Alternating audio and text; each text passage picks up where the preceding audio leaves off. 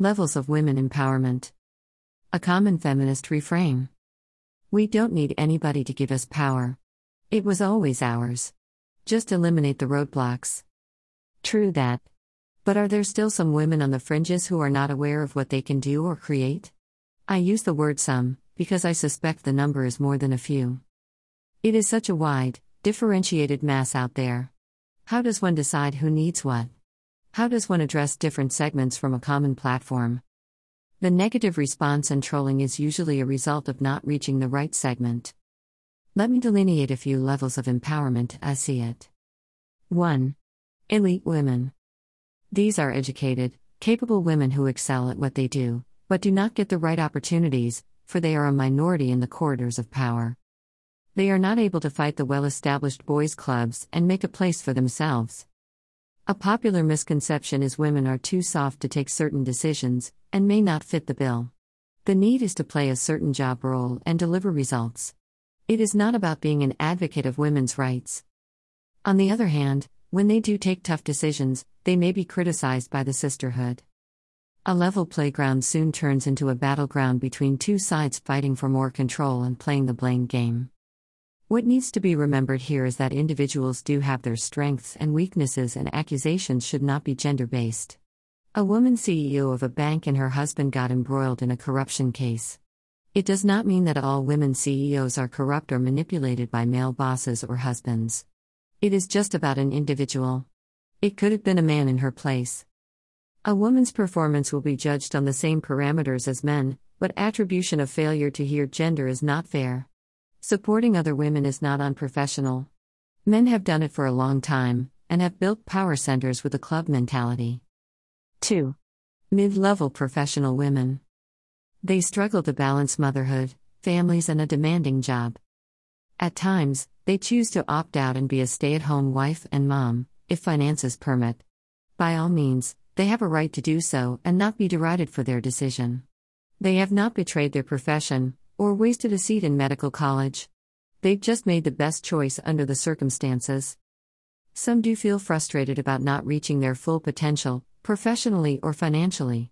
And these are the ones who need better daycare facilities, support with domestic chores, and empathy at work. Organizations need to create slots in a growth path for part time talent. A lady in a metropolitan city took the initiative to train women to become cab drivers. It became a safe channel for late night women commuters. Why can't similar initiatives be taken up in corporates for different functions? 3. Women WHO lack awareness of their own potential or opportunities. There are so many who've grown up with predefined roles. They are told their life will move within defined boundary lines, and they never make an effort to venture beyond. The real loss of potential happens here. A classmate of mine was married off when she was in the ninth grade. While preparing for our matriculation exams, we learnt that she has been blessed with a baby boy. I guess she was a year older than us, but yet only 16. And this happened in a suburb of the financial capital, Mumbai, not a remote village. We lost touch. I do not know if she managed to study further or develop her singing talent. Or if she is lost in the crowd of unglorified housewives and mothers. I recall another polio stricken girl, good looking and scoring good grades in school. An unemployed lad from the village agreed to marry her in return for a job and accommodation in the city being arranged by her parents. She was grateful for being accepted despite her physical handicap. All my efforts at injecting my feminist fervor in her met with a cold response this is not acceptable in our community. A high ranking bank officer from a so called lower caste could not find a groom matching her status in her community, but refused to look beyond. The argument was that her father was a social activist fighting for community rights, and she cannot betray his cause. I wonder what kind of cause was is it to block her happiness? I hear she died of cancer in her 40s. Maybe the conflict between different roles got too much to handle. The effort needed is to unblock mindsets before removing barriers on growth paths. They need to identify their own talent, visualize their growth path, and then set out to achieve it. The battles they fight along the way or support they attract will be the same as many others on the path. But getting on that path is important. Coaching programs can be offered, but they need to come on that platform first. 4. Women WHO lack education and opportunities. At this level, social initiatives are needed to provide platforms for education and paid work.